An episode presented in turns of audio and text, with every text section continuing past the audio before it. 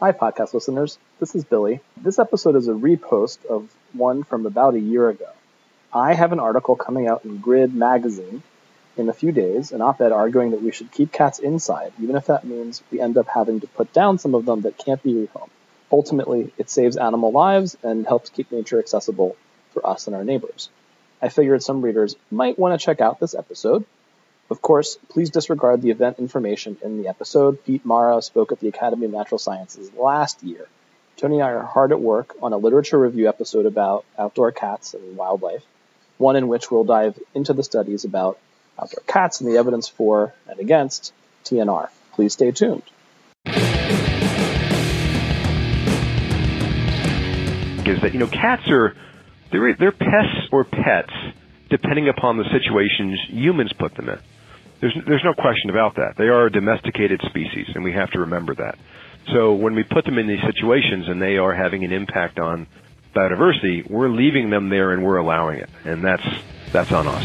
You are listening to Urban Wildlife Podcast.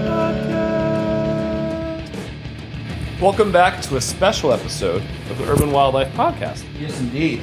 So we're going to talk about cat wars. This is a book um, a topic, but the book is by Peter Marra and Chris Santella. So the occasion for this po- podcast episode about cat wars is that Pete Marra is going to be talking at the Academy of Natural Sciences of Philadelphia of Drexel University on Thursday, this Thursday, February 23rd at 6:30 p.m. Um, we want everyone listening to this, if you're in the Philadelphia area, to go, well, register first, and then go to the talk Pete is the he's written some he's published articles on this. He and his co-author wrote the book Cat Wars, which I've been reading um, and have been finding this mix of depressing and energizing. You know, on the podcast, we've talked more than once on different episodes about the importance of keeping cats indoors. You know, and, and get our, our our all our cats on the table here. I myself am allergic to cats. I don't have anything really against them aside from my allergy I've lived with cats. I've had to comfort partner while we had to you know put down cats because they had gotten really old and sick. I know how they can be part of a family, um, part of a household, um, and no one knows it better than Tony right here. I got my lovely Lola. Lola and Tony looks like this big burly. He is a big burly dude. He can look kind of intimidating if you don't know him very well. Before you know he's a cuddly bear of a man. But when you see him with Lola, you know he's a cuddly man because this fuzzy little geriatric cat, like, Row! like hops up on his lap. She, she's seriously like a living teddy bear. Like she wants to be carried around. I come home and she's like, Meow! and you just pick her up, and, and she begs to be picked up, and you just like, carry her around with you. And just wants to be in your lap the whole time. She's and Tony's in a true, I think, a true sense a cat person. I mean, like when your friend, when you know Mike McGraw on the podcast, you thought he could use a cat what happened? A trash pick one. There you go. He rescued a cat, Yeah, I took it off the street, and uh, and now it lives with Mike McGraw and his his his pet cat. What's the cat's name? You know, Walter. Walter. There you go. because uh, she's she's named Walter because Mike and I are both kind of like a combination of That like, was this Lebowski of reference. the dude and Big Lebowski, but we're both kind of a lot like Walter. Uh, so my point is that we are not cat haters. Arguably, Tony is a cat person who loves cats, rescues cats, gives cats to his friends, but keeps the damn cats indoors. And so this has been a theme earlier in other episodes when we were talking about Cat Tracker, pops up here and there. Um, the importance of keeping cats out of the outdoors. The basic concepts are that cats, even though they might be well fed, are still impulsive predators. They love to hunt and kill things. Tony, tell us about Lola's hunting activities. Yeah, Lola is like she's just she's tiny. She weighs only a couple pounds. She's mostly hair, and she's like well, she was really shy until I started feeding her people food, and now she just wants to hang out with everybody because it, it's just who so it's successful. But she used to be like really meek and shy, but she's an unbelievable mouser, and I wake up at like four in the morning to her doing like the mouse song. Like meow meow. It's like this this and like song like meow, and you only hear when they have a prey item. And she wakes me up like with a bloody mouse. like she's old. She's like thirteen. So I came home one day and it was like bloody puke, and I'm like, oh no, my my poor Lola's like puking blood. She's gonna die. And then it was like, I go to clean it up, and it was like a, a mouse. He puked up a mouse he killed. She's brutal. And this is what kills me about these cat fanatics that they have like this whole like it's like the the Koch brothers with the like Heartland Institute where they have this like misinformation factory. They have these like sites like Alley Cat Allies and and these mantras they always say. They're like a fed cat doesn't hunt, and I'm like, wait, I my cat literally has a giant bowl of food. It, it, she's so little, I just leave it out for her. She can eat as much as she wants. She uh, give her treats and people food, whatever, and she slaughters mice. Everybody's, you know, people you get cats to be mousers, and you still feed your cat, right? So like, Yeah, Gigi's got Gigi had cats, um, and you know she had some chunky cats that we didn't have mice, but they would hammer the house centipedes. They'd hammer Yeah. the cockroaches. So like this Yeah. notion that a fed cat doesn't hunt. In fact, it's the opposite, where they're subsidized predators. Exactly. Where an an- a predator that's ha- depends on prey items for sustenance generally doesn't kill much more than it can eat in a certain amount of time because it's just going to waste calories catching more things. Like, like you know, like and also its population is going to be restricted by the availability of prey. So if it eats the prey down below a certain level of availability, it, they'll start starving.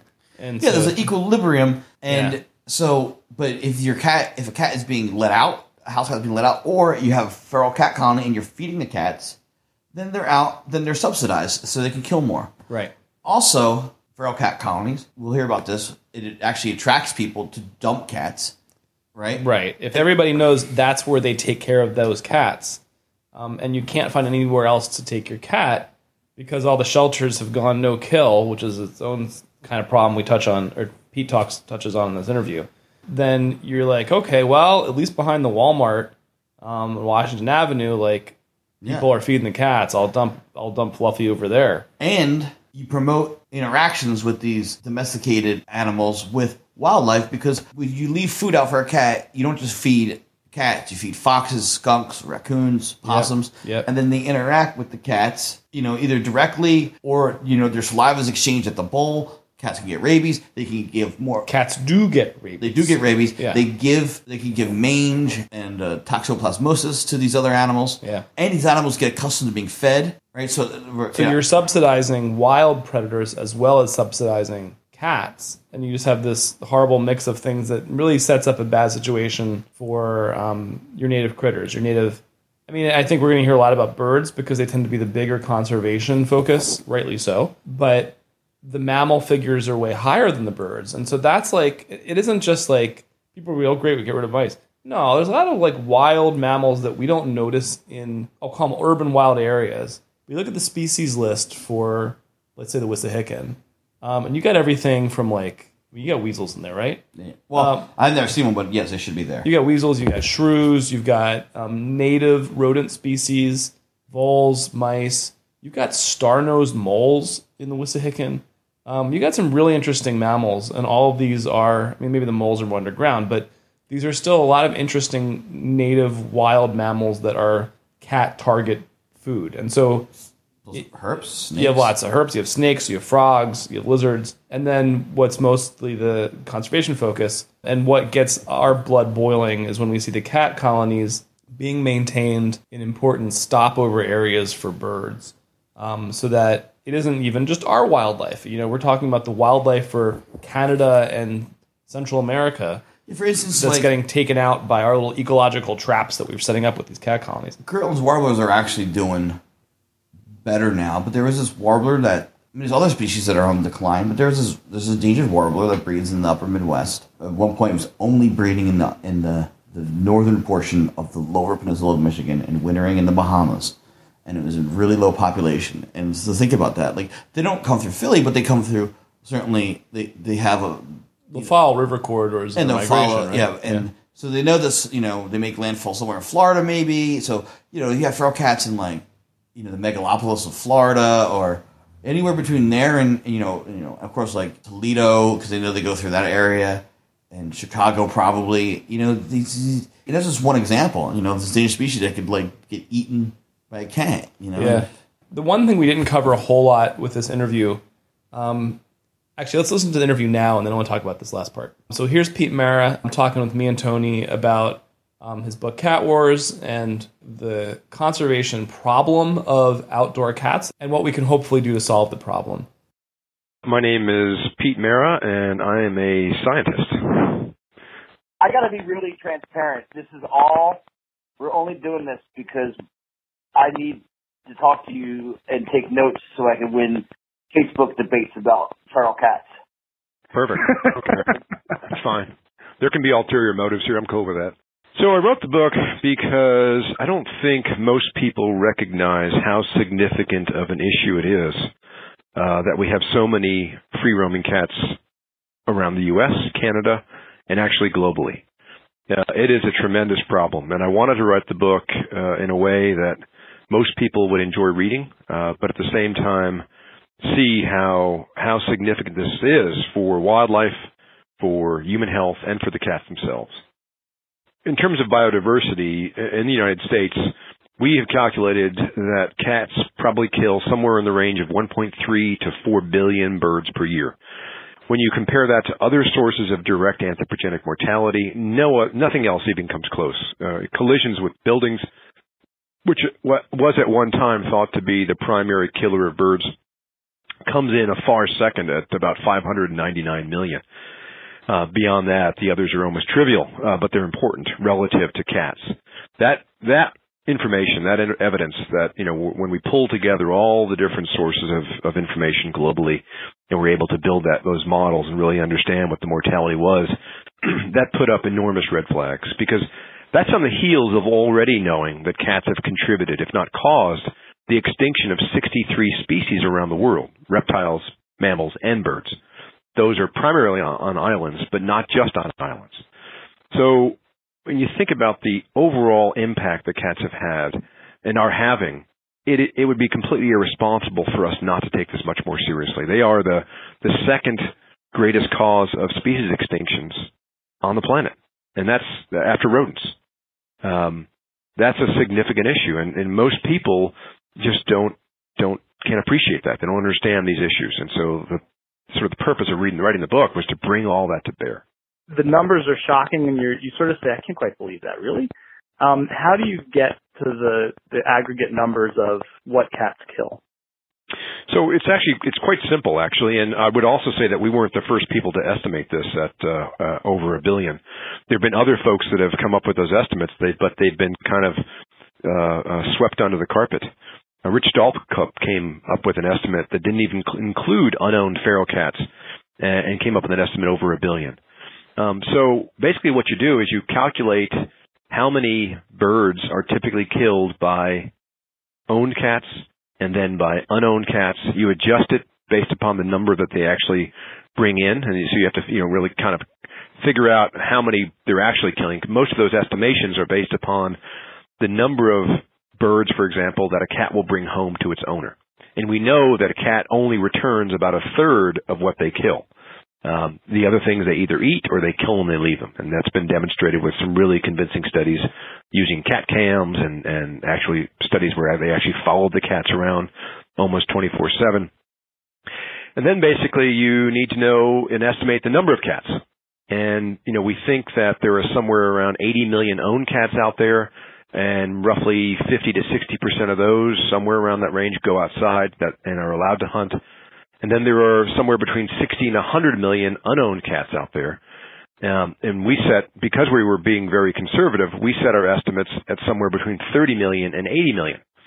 So even when you consider the lowest parts of our model, lowest um, estimates from our, our model, like the, the lowest number of birds that a, that a cat will kill, or lowest number of mammals that a cat will kill, and the lowest number of cats that are on the landscape, that generates a 1.3 billion estimate. Now, one of the criticisms that we've been getting from the cat advocates, um, people that don't really understand bird populations, is that, well, estimates are that there's only 10 billion birds out there, and you're telling us that it could be 4 billion that are killed by cats? That's crazy. Well, yeah, that's because there aren't just 10 billion birds out there. The 10 billion estimate of birds, and it, it varies depending upon where you look to get that estimate. You know, counting the number of birds across the landscape is not a trivial thing to do And I would argue that we really don't know how many birds there are out there. But the important thing to know is that cats are preying on birds throughout the year. The estimate of say 10 billion that's put out by some organizations, that is just in the, the estimate of breeding, it's a breeding census. So how many males and females are in the population in May or June.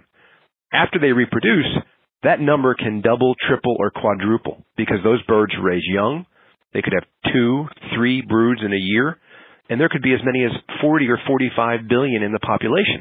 So you can't just say there's 10 billion birds out there. That number changes throughout the annual cycle as birds reproduce and recruit individual animals into the population, and those numbers change as you go from June to July to August, et cetera, et cetera, back down to June again the next year. Cats are preying throughout the year on that available population of birds.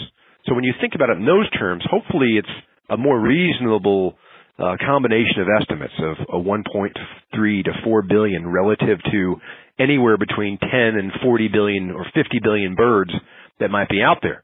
And is that impactful still? Of course it is. It's horribly impactful so the number of reptiles that are killed every year is somewhere in the in the hundred million or so. Mammals, it's higher. It's like fifteen billion. Uh, cats certainly prefer mammals, but given the situation, you know, cats are opportunistic predators. And so on island situations where there may be a higher abundance of of lizards or in certain terrestrial mainland situations where where lizards or snakes might be more available and easier prey, um, they'll certainly kill those as well. They'll kill anything that moves for the most part. That's what they do.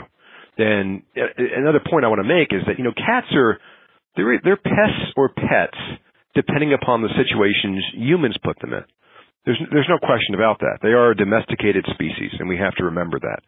So when we put them in these situations and they are having an impact on biodiversity, we're leaving them there and we're allowing it, and that's that's on us.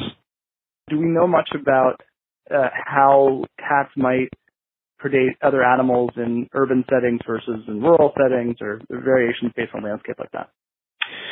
Yeah, so I don't know of studies that separate uh, landscape type uh, and predation rates per se, but I will say that you know in some urban areas certainly wildlife isn't as susceptible as in others. So it's not a constant issue, right? Some areas have endangered species or there are cat colonies along beaches where there might be piping plovers nesting.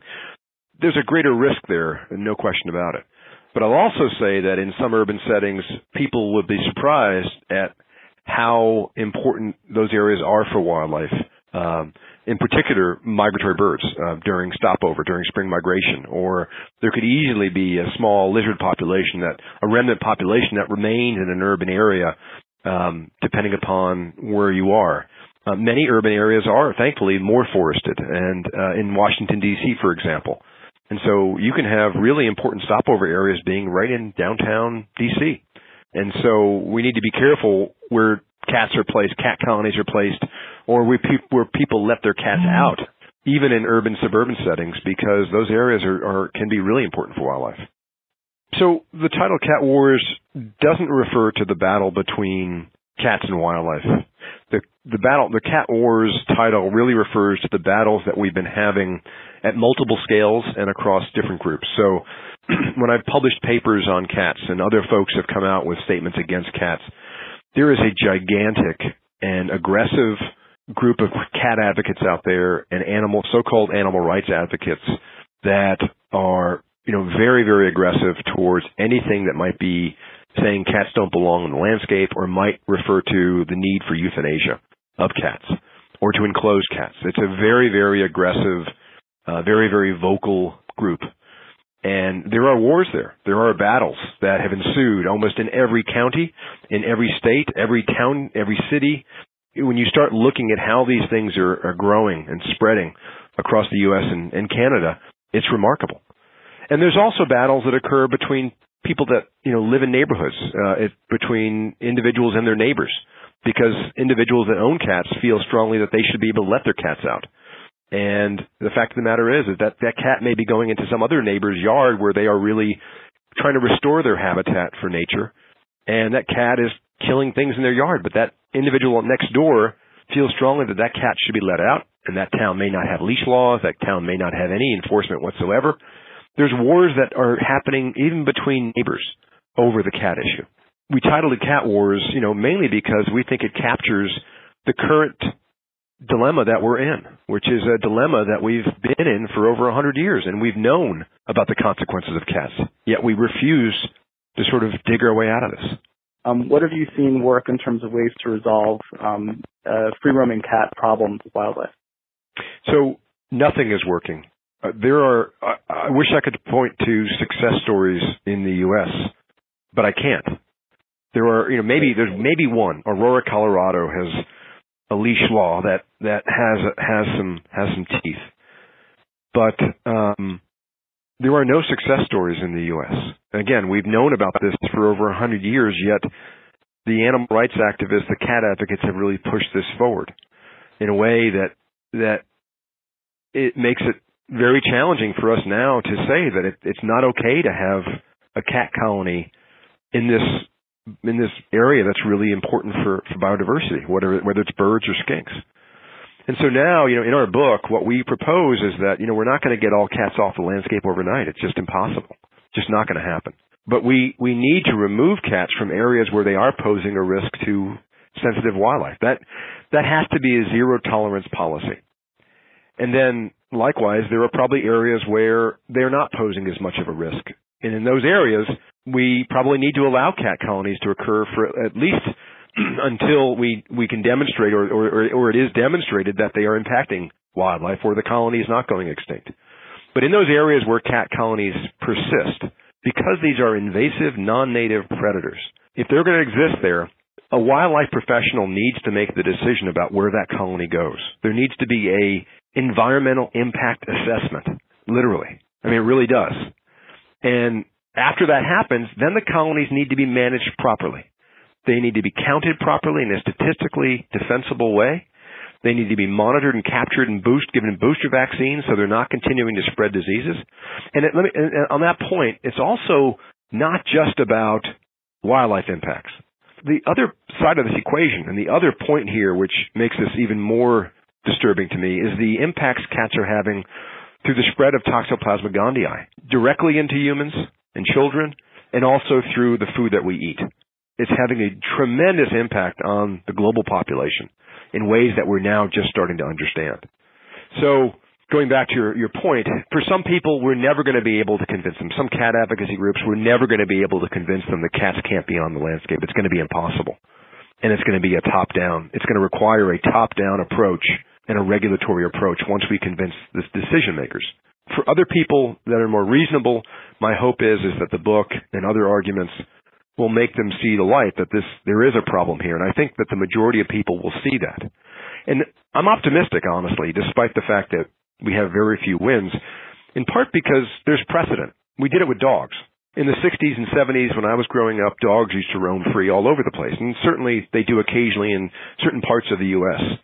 But we learned our lessons from rabies, from dog attacks, from dogs getting hit by cars themselves, and we started to require leash laws. We started to require licensing. We started to require rabies vaccinations. And it took 10, 20, 30 years, but we got that under control. We need to start treating cats like dogs. Cats are in Philadelphia, they're actually exempted in the regulation. And lots of cities have that exemption. It's just crazy. But the reason that exemption occurs is because of the really strong voice of cat advocacy groups. They've gotten it in there. And on the other side of the coin, bird advocacy groups, wildlife advocacy groups have not been as vocal. We don't have that many out there. We've got the American Bird Conservancy, we got the Wildlife Society, PETA, but in a lot of these meetings that take place in different municipalities in, in, in different places around the country, they are not represented as well. And so the cat advocacy groups have pushed this agenda through, and it's created a problem. One of the things I found interesting, just observing, I know you can't necessarily speak for other organizations, but on the animal welfare slash animal rights side of the, the table, you've got the Humane Society, which interestingly has is the one that I see in other fields come out in favor of wildlife. Then you got sort of PETA, which has its own reputation, but you've got them in opposite sides from what I would expect. It's fascinating. It, it really is. You know, PETA comes out and says it is inhumane to put cats back out in the landscape. And frankly, it's it's they're they're 100% correct. When you look at what happens to cats on the landscape, whether it's having them go through major surgery uh, through the sterilization process and putting them out within 12 hours of that surgery, no veterinarian worth their salt would would recommend that, but that's what happens. They'll often bleed to death, and then they're exposed to getting hit by cars, getting eaten by coyotes, disease. No, nobody, no organization should be calling that a humane treatment of an animal. It's just not, and that's where that's where PETA comes down on that. It is more humane, it is more caring, it is more thoughtful to actually euthanize an animal than to do that. The U.S. Humane Society is in complete contradiction with its own policies. They've got this wildlife group and then they've got this policy on cats that makes no sense whatsoever. But the Humane Society has also gone into this no kill realm, which unfortunately is the direction that many shelters have gone in across the United States that has now resulted in enormous numbers of unintended consequences for wildlife and for, for domestic animals, companion animals. I actually could you flesh that out just a tiny bit? Because this has come up in other discussions I've been having locally. That sure. So a no-kill shelter uh, basically will turn away animals once they've reached their saturation point. They're not going to keep accepting animals because they can't euthanize them.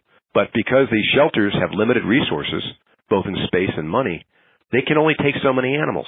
And so when they tell somebody that's made the very difficult decision that they can no longer keep their cat or they can no longer keep their dog, those people are turned away and are faced another difficult decision. What are they going to do with their animal? They have no choice but to figure out what is the most, what is the the thing that they can do. If they see a colony out there where cats are being fed, they're going to dump their animal, and that's what that's what we're seeing.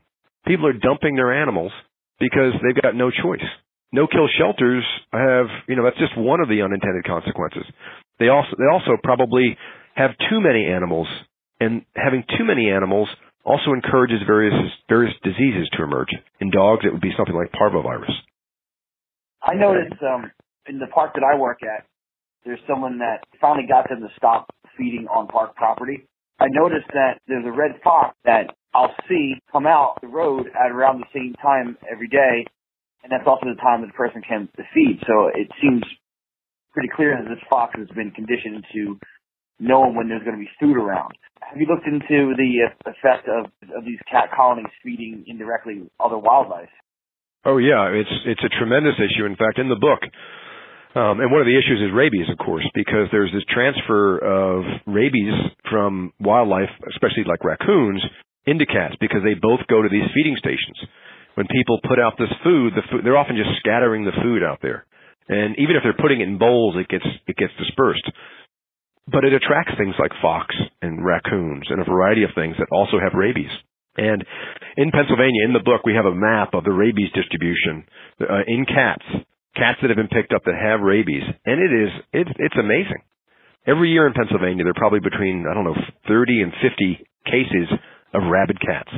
It's just a matter of time before somebody is going to touch one of those, pick up one of those cats. It's going to be some sort of exchange of mucus, and someone's not going to know and they're going to come down with rabies and they're going to die. Once you get rabies symptoms, you die.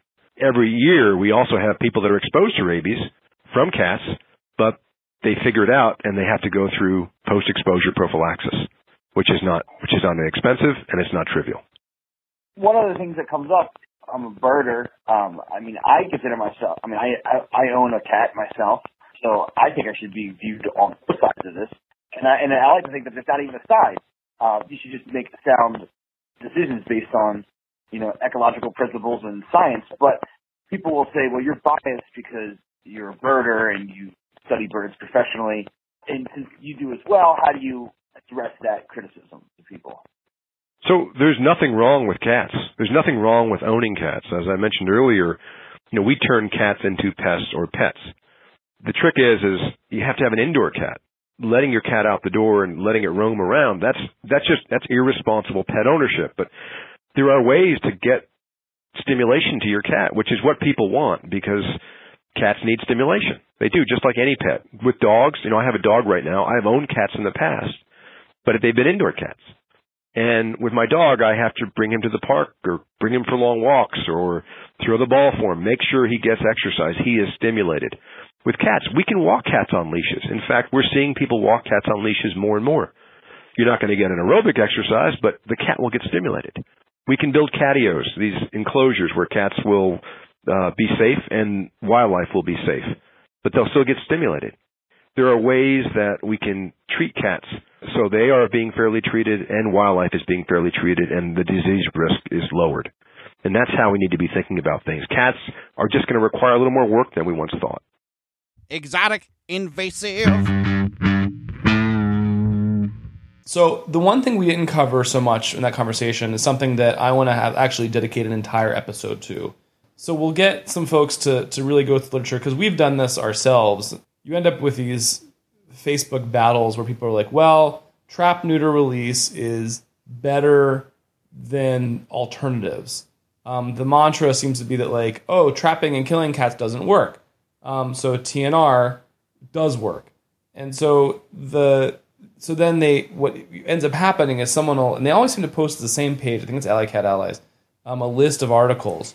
I mean, I also just keep talking about it because the name is hilarious. So you argue with somebody, and you're like, "Here's this well, Pete Marra's article often, you know, um, in Nature Communications, or like all these articles, and like a lot of the, Not the only article. This is like part of a body of literature which tends to find Right. the same thing. Yeah. Yeah, and you um you post you know you're posting these like peer reviewed articles in like conservation biology or you know some other journal you know some highly reputable journal and they're like what about this and you're like it's Cat Allies or like someone's like blog post. One thing that's interesting that comes up fairly often is veterinarian journals of veterinary Right. you know this stuff tends to come out in veterinary journals. and what's the thing about that is vets aren't research scientists. So I'm Well, curious. they, they can be in certain fields. Right. I don't want to say that. and almost all of the they're is- not population biologists. right, and almost Yeah. they're not ecologists. So veterinarian, they're obviously Right. coming at it from a bias. Veterinarian is someone I would take my cat to if my cat were sick. I would not take my cat to a population biologist or an ecologist if my cat were sick. Similarly, if I want to learn about population dynamics of wild or feral animals, I'm going to go to the ecologists and the population biologists. We'll get into the specifics. I actually wanted an episode where we basically just go through the Alley Cat Allies like literature page because I've done this. In one of Tony's Facebook debates, he got in a you know one of his Facebook wars with some cat people, and they post this page. And I'm like, all right, I'll look at it. Um, can't get, I couldn't get the full articles or some things. Some things I had to deal with the abstracts, but still, it didn't seem to apply. You have certain, We're talking about this one argument I have with somebody, yeah, and I said I'm still waiting for actual peer reviewed like papers on this topic. Um, right, and like I think it was trap neuter response. Someone like reply with like a list, and and and then her thing is she- she'll often say she'll even bring it up in like future debates. She's a friend of mine, and she'll be like, "Don't bother debating Tony. He won't read the papers." And I'm like, "I didn't read the papers because you sent me a list like within like 20 minutes that you didn't curate because I by doing a Google by copying and pasting it in the Google search, it came up that it was a list Alley of- Cat Allies list. of, of reference Yeah. from Al- like hours were, and the majority of the papers, just by me looking at the abstracts, were irrelevant to the topic. but I'll say I did read them, and so Yeah. and I'll talk about how they're irrelevant. well, I just read the ones that were supposedly relevant, and those were garbage. the basics of the problem in you know let's take it in Philadelphia are that a maintained colony to shrink over time under the uh, TNR model you have to spay vast majority of the females in the population neuter the males too of course but really the spaying is what really controls the population there and then you have to limit recruitment and recruitment's a term that you use in ecology to refer to new individuals coming into a population um, and that can be from babies that survive and then grow up. It can be from new animals coming in. And so the problem with the TNR models is that I don't know how the hell they limit recruitment. I mean, you have to either stop more people from dumping their cats or be there every time someone dumps a cat to grab it and before it can join the population. And I'll, you know, own this as a, as a supposition, but the presence of these colonies sure seems to draw people in or draw cat owners in to dump their cats. Let me just say this: I can speak to something similar. yeah, Where when I worked at Cobbs Creek Environmental Center, yeah, it wasn't even a cat colony where you fed cats. people dumped cats and dogs monthly. The next thing you know, there's like a box meowing outside on our driveway, Yeah. or a pit bull in a baby carriage because it can't walk because it's been starved, Oh god. or Yeah. um, that was crazy. The, the animal control folks who you imagine see stuff like that all the time, they almost cried. Pete Marra makes a great point. I think we're going to use it to open the episodes. You probably already heard me heard him say it twice by now, which is that cats are pets or pests, depending how humans treat them. This isn't about the cats. It's about humans owning our responsibility as the owners, as the supporters, um, as the companions, depending your framework, um, for these animals. That we can we can treat them with respect and dignity, keep them inside. We can honestly, if they can't find a home and there's no good way to, no humane way to handle them, because throwing them outside to be hit by cars, Eaten by an owl. whatever, um, is Coyote. not humane. Whereas euthanasia is. Um, yeah, and let's talk. I want to talk about that. There's like these two prevailing things that you keep hearing is like that euthanasia is just cruel, and the other thing is kind of like, well, is just nature playing it out, or like, how dare we like put value on one animal over another if we just like let it take its course. I'll, I'll we'll address that in a minute. But the, when it comes to euthanasia, if it's an animal rights issue, what you're dealing with is whether or not it's cruel to kill animals, then what I don't understand is when you euthanize a cat or you kill a cat, whatever you want to, how you want to say it, right? Whether you shoot it in a field, right, or which I think is or put it down with uh, Right. anesthetic. I'm, yeah. I, I, honestly, I'm fine in, in big areas if they if they just use a rifle or whatever because man hours are intensive. And so anyway, if you kill a cat, it stops killing. right. You save the birds, you save the snakes, you save the mice, Also, the voles. The other thing is you save the domestic animals that you kill to feed it, and you also save The chickens, the fish, the, fish and krill or whatever that you're catching in the wild, right? With, with not only killing them by catch, Yeah, yeah. right? Or you're raising them in fish farms, which and you're feeding them wild caught. Its own you're ugly, you're, ugly You're industry. feeding the, the tilapia wild caught fish in the first place. So you're killing all these other animals. Either you're letting it kill in the field, you're killing other animals to subsidize it while it's in the field, or you adopt it, get it adopted, and you're killing other animals to feed it. So you're killing way more animals by letting this cat live there is no no kill option. in the yeah, in the field or adopted. You're killing way more animals no matter what. So I don't understand that. And the other thing is the the idea is like, why do humans think you have the right to like manage animals and just let nature take its course? Well, they're pollution. They're an entity from somewhere else that is somewhere it shouldn't be, and it's causing harm to the environment. Thanks to human action. We have a responsibility to deal with that. This isn't like we're managing red-tailed hawks eating squirrels or gray foxes. Be careful there, not to say red foxes. We'll say gray foxes killing native snakes and frogs. That's stuff that would be happening in this space, whether humans here were here or Those- Europeans were here or not. and the animals here in in areas that cats weren't previously, right? They evolved to deal with the suite of predators that co-evolved with them. They didn't evolve to evade cats. So cats have and certainly not cats at the population densities that we provide. right that are subsidized. we could go on forever, and I think we will. I think like sort of the next steps in this um, as a podcast are I do want to do that sort of like review of the literature to to sort of put to rest these questions of like TNR working, it doesn't.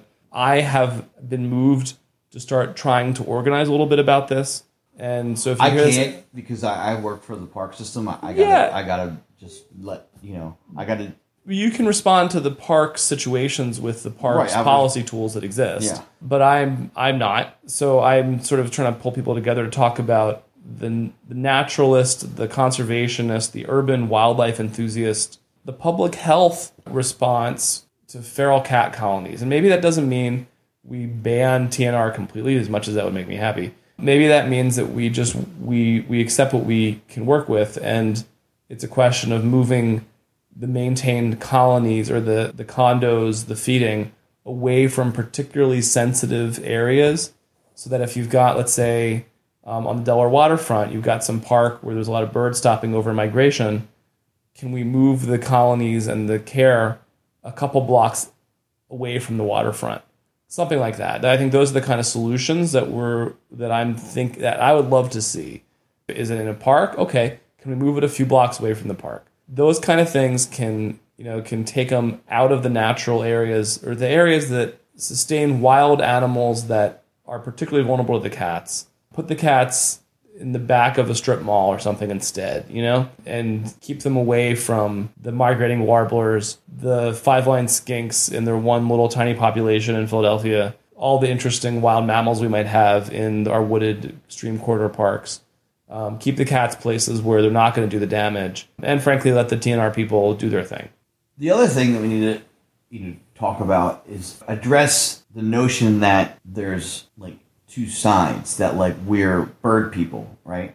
We tackled that in the beginning. You are a cat person and a bird person. Right, but what I mean by that is talking about how when they're reintroducing piping plovers, right, to Barrier Islands, Yeah. sometimes they do things like kill great horned owls that live there, Yeah. right? Or the Kirtland's warbler we talked about earlier, they kill, the euthanize or kill whatever brown headed cowbirds because they're parasitizing their nests and Yeah. involve with them. You have to make some unfortunate trade offs in these situations. Yes, Yeah. and there's there's trade offs, and and the goal is to preserve the overall biodiversity of the world. And And in our cities, too. yeah, this is part of what we do in this podcast. We don't want to give up on cities um, as spaces for biodiversity. If you are listening to this podcast, you are a fan of urban biodiversity. And if you are a fan of urban biodiversity, then it is really hard to be that fan of urban biodiversity and also be a fan of outdoor cats, whether that's outdoor pet cats, whether that's feral cats, dumped cats, you name it. If we want people living in cities to have this rich experience of biodiversity that we actually can have, we actually indeed can have in cities, um, which is what we love and what we want to share. You can't have that and also have tons of outdoor cats. This is what moves us to get so involved in this. I'm just going to wind up repeating information about um, Pete Marra. So Pete Marra, again, co-author of Cat Wars, uh, is going to be talking on Thursday, February 23rd at 6:30 p.m. at the the Academy Town Square series. Um, this is at the Academy of Natural Sciences of Drexel University. Um, this is in Center City, Philadelphia, central to everything, right by the Parkway. Thank you very much. Thank you. Well.